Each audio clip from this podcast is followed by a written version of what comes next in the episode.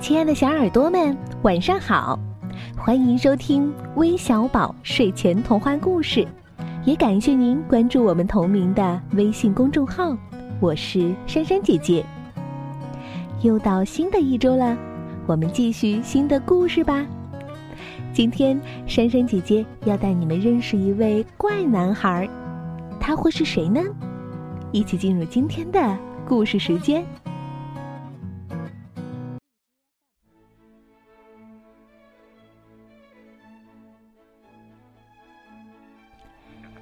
晴朗寒冷的星期五，有个名叫阿尔伯特·爱因斯坦的宝宝在德国古城乌尔姆市诞生。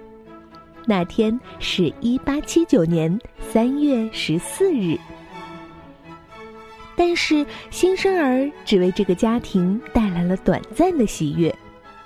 奶奶发现，哦，他太胖了，太胖了。妈妈担心他的头太大了，他的后脑勺有点肿。不过医生说别担心，这个孩子一切正常，他很好。爱因斯坦渐渐长大，很快就到了牙牙学语的年龄，可是他一句话也不会说。家人焦急的等了又等，他真的没有问题吗？后来，他终于说话了，而且一开口就显示出他的聪明。快三岁时，父母答应他给他一个惊喜，他满心期待的是玩具，没想到竟然是个小妹妹。他说：“嗯，小妹妹身上怎么没有轮子呀？”爱因斯坦有时对妹妹玛雅很粗暴。他曾经差点把棒球扔到妹妹身上，还差一点用锄头打到她的头。后来玛雅说，爱因斯坦其实需要一个坚固的骷髅来当他的妹妹。可怜的玛雅并不是爱因斯坦唯一发脾气的对象，有好几次，只要他不高兴，他的脸色和鼻尖就会发白，接着暴跳如雷。他的脾气实在太坏了，就连父母为他请的家庭教师也被吓得逃之夭夭。不过，爱因斯坦也不是一直在生气发呆。对于感兴趣的事，他总是非常投入。他很喜欢叠纸牌屋，而且可以垒到十四层那么高。父亲送他的简易指南针也让他着迷。他把指南针翻来转去和斜着放，指针却永远指着南北方。他很好奇，咦，里面到底有什么秘密呀？后来，爱因斯坦全家搬到了大城市慕尼黑，父母为了鼓励他独立，特别准许四岁的他在没家人的陪伴下自己上街。他开始上学了，可是，在同学们的眼中，他是个怪男孩。男孩们都喜欢踢球，爱因斯坦却不喜欢运动。男孩们看见军人游行都很兴奋，爱因斯坦却觉得很不安。爱因斯坦是学生中唯一的犹太人，有些同学因此嘲笑、咒骂和羞辱他。在学校，只要是爱因斯坦喜欢的科目，他都学得很好；但是不感兴趣的科目，他就懒得学。他喜欢数学，但拉丁文和希腊文却兴趣平平。老师在课堂提问时，爱因斯坦总是要想很久才回答，这一点让老师很不满意，因为他们喜欢清楚又快速的答案。后来，老师常看见爱因斯坦嘴唇微张，喃喃自语。爱因斯坦的智商有问题吗？老师们怀疑。然而，爱因斯坦的成绩非常好。在家里，他努力练习小提琴，尤其是莫扎特的曲子，完全不需要老师督促。嗯，我相信做一件事情，热情比责任感更重要。嗯，至少对我来说是如此。他长大后这么说。爱因斯坦十二岁那年，父母邀请了一位名叫麦克斯·塔尔穆德的医学系学生来家里做客，他俩成了好朋友。对爱因斯坦来说，这是个特别的体验。后来，他形容自己当时不再那么孤单了。麦克斯给爱因斯坦一本几何学的书，那个充满形状、线条、顶点和角的世界让爱因斯坦十分惊奇。哦，才几个月，他就把书全部读懂了。马克思说：“他马上又投入到更高阶的数学研究。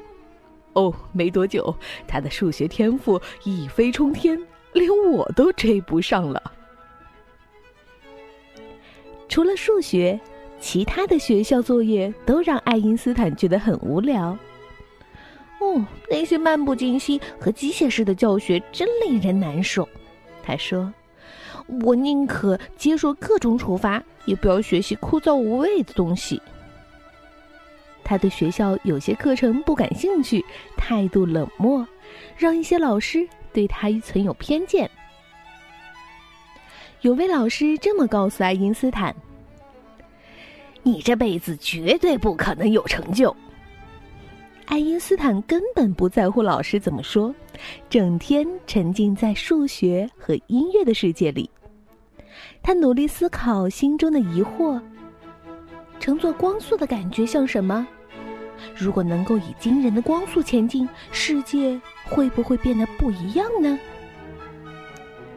爱因斯坦十五岁时，因为父亲工作需要，全家必须搬到意大利的米兰。但是就在爱因斯坦要离开德国时，得知法律规定他必须兵役，于是他被迫留下来，先完成高中学习，再去当兵。爱因斯坦搬进了学生宿舍，他的心情跌入了谷底。在学校过得一团糟，很渴望回到舒服的家。他的情绪和健康渐渐走下坡。为了帮助他康复，他活得特别许可，终于离开学校去意大利与家人团聚。那里的生活如同重见光明。爱因斯坦有了家人的陪伴，除了能参观博物馆。当然还能继续钻研数学，因此爱因斯坦开始发展他的所有爱好，就像儿时叠纸牌屋一样。即使参加宴会，他也在解复杂难算的数学题，完全不理会周围宾客的谈话和音乐。他申请了去瑞士苏黎世理工学院学习，可是。由于没有准备那些在学校被他忽略的科目，他并没有通过入学考试。接着，他花了一整年取得了高中文凭，然后顺利进入理工学院继续学习。毕业后，他本想在大学教书，可是没有机会。一九零二年，他接受瑞士专利局三级技术员的职位。那儿是专门负责管理新发明的机构。后来，爱因斯坦结了婚，还当了爸爸。家庭和工作没有使他停止疑惑和思考。那些关于数学、光线、时间、世界和宇宙的各种问题。偶尔，他推着儿子的婴儿车走过苏黎世的街道。脑中就像布满星星的夜空一样，充满各种闪闪发亮的幻想，如同星星被人们组合描绘成星座的图案。爱因斯坦脑海中那幅由空间、时间、能量和物质所构成的图像也逐渐成型，那是从来没有人见过的图像。爱因斯坦发现，光。就由称为光子的细微能量所组成，然后形成光束，就像从水管喷出来的水柱。他说：“所有东西都在活动，当某些东西动得像光一样快时，就会发生奇妙的事。例如，时钟行进的速度仿佛变慢了，物体也好像变短了。”爱因斯坦说：“有些像沙粒一样小的东西，其实蕴含着难以想象的能量。”对科学家来说，爱因斯坦发现的就是光电效应、相对论。对我们来说，他的想法就等于是电动门、电视、太空漫游和原子能。对爱因斯坦来说，他的成就为自己赢得了诺贝尔奖，他变得非常有名。但是在他眼中，名声好像父母宴会中的嘈杂和喧哗。他一点儿都不在乎，仍然醉心于思考发明中的各种难题。对整个世界来说，爱因斯坦这个名字不再代表胖宝宝、爱生气的孩子或是怪男孩，而是一位伟大的思想家。